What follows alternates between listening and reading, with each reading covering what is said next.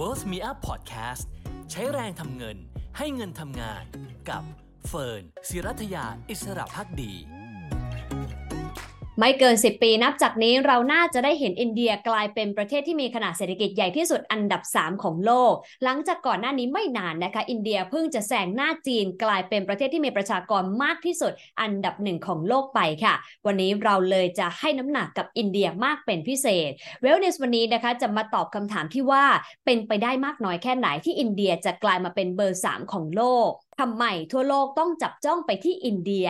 และการที่ประชากรอินเดียมากที่สุดอันดับหนึ่งของโลกแซงหน้าจีน เป็นโอกาสหรือหายนะกันแน่ ไปพูดคุยพร้อมกันกับคุณนริศสถาผลเดชานนะคะ รองประธานเจ้าหน้าที่บริหารหัวหน้าศูนย์วิเคราะห์เศรษฐกิจ ธนาคารฐานไทย ธนาชาติจำกัดมหาชนหรือ TTB ค่ะ เราจะไปเริ่มกันก่อนนะคะว่าอะไรทำให้อินเดีย เนื้อหอมและกลายเป็นที่จับจ้องของคนทั่วโลกต้องเรียนว่าเศรษฐกิจอินเดียตอนนี้ร้อนแรงมากนะครับ คือท่ามกลางเศรษฐกิจโลกที่ชะลอตัวนะ ครับเราก็เห็นสหรัฐเติบโตหมดโมเมนตัมละนะครับยุโรปเนี่ยก็ยังเจอปัญหาภายในนะครับแล้วปัญหา geopolitics เยอะญี่ปุ่นเองเนี่ยก็ซึมซึมมานะครับอาจจะฟื้นมาบ้างหลังจากการท่องเที่ยวเริ่มเข้ามา แต่ว่าถ้าดูจีนเป็นต้น เรียกว่ากำลังความฝันหลักที่จะช่วยกลับมาเนี่ยความหวังของหมู่บ้านที่เป็นจีนปีนี้อาจจะโตได้แค่ห้าเปอร์เซ็นต์ต้นๆนะครับไม่ได้โตดีอย่างที่คาดต้องการมาตรการการกระตุ้นเยอะ ตรงนี้มันกลับมาเลยเรื่องเศรษฐกิจอินเดีย ครับว่าทำไมอินเดียถึงสำคัญล่ะเศรษฐกิจอินเดียที่ผ่านมาเนี่ยเติบโตได้เรียกว่าประมาณ 6%เกือบจะ7%ต่อเนื่องนะครับ คือต้องเรียนว่าในช่วงโควิดที่ผ่านมาเนี่ยที่คนอื่นเนี่ยโตติดลบหมดในอินเดียยังโตบวกได้นะแล้วก็ฟื้นจากโควิดค่อนข้างเร็วโมเมนตัมที่ออกมาเนี่ยเศรษฐกิจอินเดียทำในช่วง 3 ปีที่ผ่านมาเนี่ยเรียกว่าแบบ6%ต้นๆเนี่ยได้อย่างต่อเนื่องมากนะครับแล้วก็จริงๆทาง World Bank มองไปข้างหน้าเนี่ย สปีข้างหน้าเศรษฐกิจอินเดียเนี่ยอาจจะโตเรียกว่าอาจจะเกือบแตะ7%เซ็นต์เลยด้วยซ้ำนะครับฉะนั้นเศรษฐกิจอินเดียเนี่ยมีศักยภาพมากในเชิงอัตราการเจริญเติบโตทางเศรษฐกิจครับฉะนั้นต้องเรียนว่าสำคัญมากเศรษฐกิจอินเดียจะมีบทบาทในเศรษฐกิจโลกและการค้าโลกมากนะครับ ก็ต้องมองว่าถ้าตัวเลขโตไปอย่างนี้นะครับ ปี 2026 เนี่ยคืออินเดียจะขึ้นมาเป็นอันดับ 4 แซงหน้าเยอรมันนะครับของเศรษฐกิจโลก นะครับแล้วถ้าเกิดวิ่งไป 2032นะก็ไม่ถึง 10 ปีนะครับถ้ายังโตขนาดนี้ก็จะแซงหน้าญี่ปุ่นล้วขึ้นมาเป็นอันดับ 3 ของเศรษฐกิจโลกเลยนะครับจริงๆเป็นเป็นทศวรรษของอินเดีย จริงๆเป็นเป็นจังหวะเวลาที่อินเดียก้าวขึ้นมาเห็นความชัดเจนขึ้นนะครับผมคิดว่าที่ผ่านมาเนี่ยต้องบอกว่าอินเดียเนี่ยสิปีที่ผ่านมาเนี่ยมีการลงทุนในเชิงดิจิทัลไปเยอะมากครับเขาไม่ได้เน้นลงทุนแค่โครงสร้างพื้นฐาน หรือว่าทำถนนทำทางรถไฟ แต่อินเดียเนี่ย มีการลงทุนในด้านดิจิทัลสูงมากนะครับทางเทคโนโลยีดิจิทัลนะครับยกตัวอย่างนะครับอย่างโครงการที่คล้ายๆ NDID นะครับที่ใช้การยืนยันตัวตนผ่านผ่านช่องทางดิจิทัลเนี่ยทางอินเดียเนี่ยเริ่มมาก่อนที่เราเมืองไทยจะมี NDID ซะอีกนะครับเราดูอินเดียเป็นตัวอย่างด้วยซ้ำนะครับนี่เป็นแค่ตัวอย่างเล็กๆว่าเทคโนโลยีดิจิทัลการยืนยันตัวตนเนี่ยมันเริ่มมาที่อินเดียสักพักแล้วนะครับแล้วก็ทรัพยากรคนของอินเดียเนี่ยโดน train มาด้านดิจิทัลค่อนข้างเยอะมาก จะเห็นได้ว่าบริษัท tech firm ต่างๆ ระดับโลกเนี่ยเรียกว่ามีการ outsource ไปอยู่ที่อินเดียเยอะมากนะครับฉะนั้นต้องเรียนว่าทางเทคโนโลยีทางดิจิทัลเนี่ยอินเดียมานะครับแล้วอีกปัจจัยหนึ่งเนี่ยคือก็ต้องบอกว่าอินเดียเนี่ยไม่เจอปัญหาเหมือนที่ประเทศอื่นๆ เจอคือสังคมสูงวัยนะครับตอนนี้กำลังแรงงานอินเดียเนี่ยมีอยู่ 875 ล้านคนเยอะมากนะครับก็เยอะอยู่แล้วนะเพราะว่าคนเขาเยอะนะครับถ้าเทียบกับเรามีประมาณ 42 ล้านคนนะครับโหมันเทียบกันยากมากหลายเท่า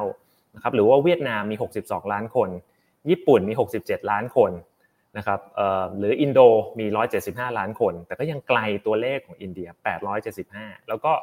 การที่สังคมเนี่ยเขาไม่ได้เจอสังคมสูงวัย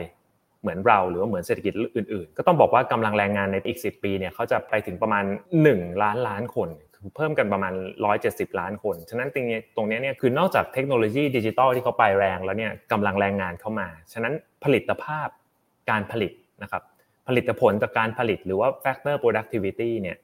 ในเชิงอุตสาหกรรมภาคการผลิตและการบริการเนี่ยจะจะมาแรงมาก ซึ่งจะเป็นตัวกระตุ้นให้ GDP เนี่ยโตต่อเนื่องนะครับฉะนั้น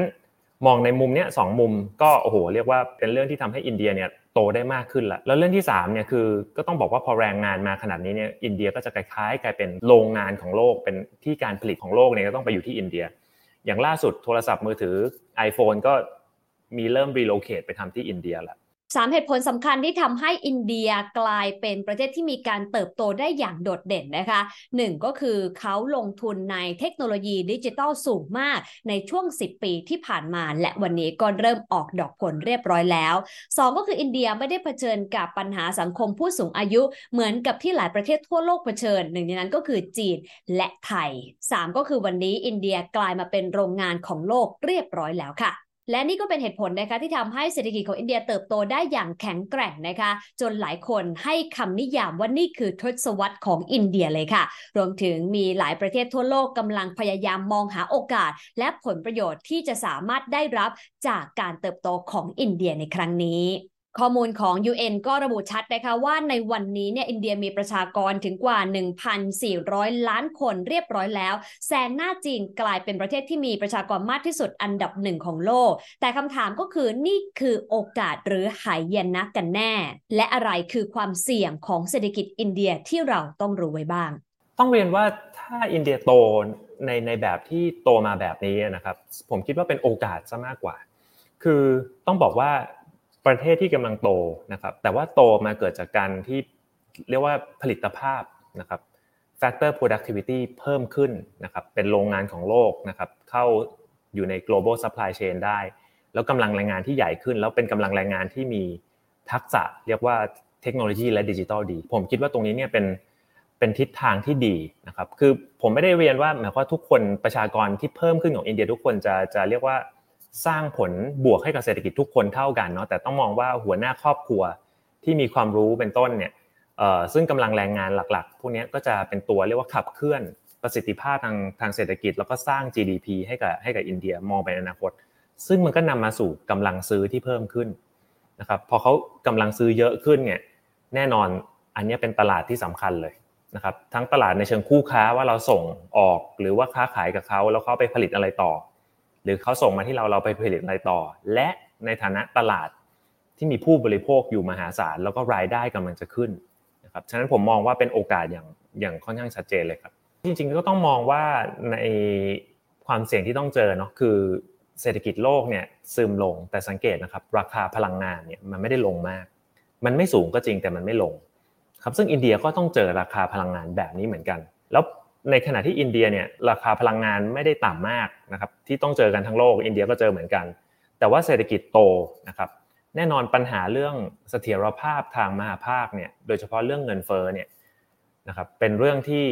ที่สำคัญและต้องจับตานะครับเรื่องเงินเฟ้อมันก็จะไปกระทบกับเรื่องระดับดอกเบี้ยในประเทศ ระดับต้นทุนการทางการเงินในประเทศของอินเดียเอง ตรงนี้เนี่ยเป็นเรื่องที่ต้องจับตาดูแล้วครับเพราะว่าถ้าถามว่าเงินเฟ้อจะกลับมา โจมตีเราที่ไหนมากสุด มันก็คงจะเป็นที่อินเดียแหละเพราะว่า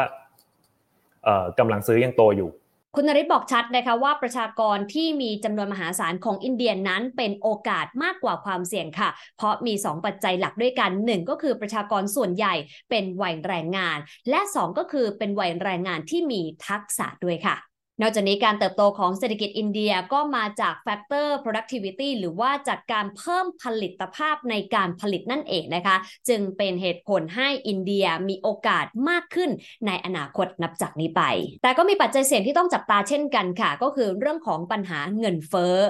คำถามที่หลายคนอยากรู้นะคะฟันเองก็อยากรู้ค่ะว่าเอ๊ะทำไมอดีตที่ผ่านมาเราเห็น CEO ของบรรดาบริษัท tech ยักษ์ใหญ่ หลายบริษัทเนี่ยนะคะ ล้วนเป็นชาวอินเดีย แต่อินเดียกลับถูกพูดถึงน้อยมากทำไมถึงเป็นแบบนั้นคุณนริศมีคำตอบค่ะ ผมคิดว่าเรื่องความสามารถของแรงงานในเชิงเทคโนโลยีของอินเดียเนี่ยมันชัดอยู่แล้ว เพราะว่า CEO ของบริษัท tech firm หลาย ๆ CEO ระดับโลกเนี่ยก็คือมาจากทางประเทศอินเดียนะครับหรือมีเชื้อสายอินเดีย ตรงนี้เนี่ยผมคิดว่าเป็นเป็นความชัดเจนมากขึ้นแหละนะครับจากเดิมเนี่ยที่เป็นยังไม่ชัดเรื่องสถานะการเป็นโรงงานของโลกแล้วกัน เพราะว่าการผลิตอาจจะยังไม่อยู่ตัวหรืออะไรก็ตาม แต่ตอนนี้ผมเชื่อว่าบริษัทใหญ่ๆเริ่มให้ความสนใจย้ายฐานการผลิตไปอยู่อินเดียมากขึ้น โดยเฉพาะสินค้าที่เป็นเทคโนโลยีใหม่นะครับฉะนั้นตรงนี้เนี่ยผมว่ามองต่อไปเป็นเป็นช่วงช่วงที่จะอินเดียจะก้าวไปได้อย่างรวดเร็วมาก เป็นอีกหนึ่งก้าวสำคัญของอินเดียเลยนะคะ ในการก้าวขึ้นมาเป็นโรงงานของโลก โดยเหมือนว่าจะแทนที่จีนแล้วก็แซงหน้าจีน เช่นเดียวกับเรื่องของประชากรที่มากที่สุดในโลกด้วยค่ะเนื่องจากในวันนี้มีบริษัทเทคโนโลยียักษ์ใหญ่ระดับโลกหลายบริษัทเตรียมย้ายฐานการผลิตไปยังอินเดียแล้วนะคะ ตัดภาพกลับมาที่บ้านเรานะคะ และประเทศไทยเองจะสามารถคว้าอานิสงการเติบโตของเศรษฐกิจอินเดียได้ในมิติไหนบ้าง ในฐานะคู่ค้านะครับประเทศที่เราส่งออกออกไป จากอินเดียเนี่ยอยู่อันดับ 7 อันดับ 8 ของประเทศที่สินค้าส่งออกไทยส่งไป ตอนนี้ต้องบอกว่าโอกาสจะขึ้นไปอันดับ 5 อันดับ4เนี่ยคิดว่าสิ้นปีนี้มีโอกาสได้เห็นเลย แล้วมันเป็นช่วงที่ชัดเจนมากว่าวิ่งกันคนละเส้นทางเลย คือเศรษฐกิจอื่นนะครับเศรษฐกิจหลักคู่ค้าหลักเดิมของเราเนี่ย หดหมด เราส่งออกไปเนี่ยเราหดประมาณ 5-10%ในตลาดหลัก แต่เราพบว่าตลาดอินเดียเนี่ยยังโตได้เกิน 5%ฉะนั้นต้องมองเลยว่าเศรษฐกิจเขาเนี่ยในขณะที่คนอื่นชะลอ เรายังส่งของของเรานะส่งออกของจากไทยไปอินเดียเติบโตได้ ตรงนี้คือผมว่าเป็นภาพที่ชัด และในมองอีกมุมหนึ่งเนี่ยนักท่องเที่ยวที่มาจากอินเดียเนี่ยต้องบอกว่าจริงๆเป็นนักท่องเที่ยวกลุ่มแรก ๆเลยนะก่อนที่ในช่วงเราเปิดประเทศ เข้ามานะครับนักท่องเที่ยวอินเดียก็จะเป็นกำลังหลักที่ที่เป็นสร้างกำลังซื้อจากต่างประเทศเข้ามาให้ประเทศไทย เรียกว่ามันเป็นการสร้างผลประโยชน์ร่วมกันกับกับอินเดียแล้วกันนะครับคือมันเป็นคงเป็น win-win position ที่เราจะร่วม ผมคิดว่าเราเริ่มไปแล้วส่วนหนึ่งนะคือ เรื่องข้อตกลงทางการค้าที่มีอยู่ไม่ว่าจะเป็น AIFTA หรือว่า BIMSTEC นะครับซึ่งตรงนี้ผมว่าควรจะเรียกว่าทำต่อเลย นะครับข้อตกลงทางการค้านะครับเพื่อหา partner trading partner เข้ามาให้กับไทยได้มากขึ้นที่มาจากอินเดียส่วนที่2เนี่ยคือผมว่าเรื่องสำคัญเหมือนกัน เพราะว่าจะส่งออกจะค้ากันเนี่ยอินเดียอยู่ทางตะวันตกนะครับคือฉะนั้นต้องบอกว่าการส่งเนี่ยท่าเรือนะครับคือโครงสร้างพื้นฐานในการทำให้เกิดการค้าเนี่ยไม่ว่าจะเป็นผ่านทางเรือหรือว่าทางบกก็ตามเนี่ยควรจะต้องเรียกว่าต้องเร่งตัวเพิ่มศักยภาพเรา ที่ทำให้เราสามารถส่งสินค้ารับกับเขาได้ตรงนะครับไม่ต้องไปอ้อมลงไปข้างล่างผ่านสิงคโปร์กลับขึ้นมาที่อ่าวไทย แต่ว่าถ้าเรือน้ำลึกด้านทางตะวันตกเป็นต้นนะครับ ก็จะทำให้ค้าขายเปิดช่องกับอินเดียได้ได้ได้ตรงขึ้นนะครับอันนี้คือเรื่องที่ 2 ผมว่าเรื่องที่3เนี่ยคือนักท่องเที่ยวอินเดียเนี่ยก็ต้องบอกแล้วว่าผมว่าในช่วงปี 2 ปีที่ผ่านมาเนี่ยเป็นกำลังหลักที่ฟื้นกำลังซื้อจากนักท่องเที่ยวต่างชาติในไทย ผมว่าการเร่งโปรโมทประเทศไทยในฐานะเรียกว่า destination เนี่ยก็เป็นเรื่องที่ดีนะครับคือก็ต้องบอกว่านักท่องเที่ยวอินเดียเนี่ยได้มีเจอซอฟต์พาวเวอร์นะของประเทศไทยในการท่องเที่ยว เพราะว่าที่ผ่านมาได้มีแบบหนังอินเดียที่เรียกว่ามาถ่ายทำในไทย แล้วก็มีมีเหตุการณ์เกิดขึ้นอะไรเงี้ยเขาก็สนใจจะมาเที่ยว ผมว่าอันนี้ต้องต้องทำต่อโปรโมทประเทศไทยต่อ ก็จะได้รับผลประโยชน์ทั้งในเชิงการค้าเป็นคู่ค้า แล้วก็ผลประโยชน์ในเชิงลูกค้า ซึ่งจะเป็นนักท่องเที่ยวต่างชาติที่เข้ามาครับ การเติบโตของเศรษฐกิจอินเดียในอีกไม่ถึง 10 ปีข้างหน้านี้ที่กำลังจะก้าวมาเป็นเบอร์ 3 ของโลกนะคะทำให้ทั่วโลกต่างเปลี่ยนทิศเปลี่ยนหมุดหมายไปที่อินเดีย แล้วก็หาโอกาสจากการเป็นทั้งคู่ค้าและลูกค้าของอินเดียค่ะสำหรับประเทศไทย 3 ข้อเสนอแนะที่คุณนริฝากไว้ถึงรัฐบาลในการที่จะเดินหน้าหาโอกาสจากการเติบโตของอินเดียมีดังนี้ค่ะ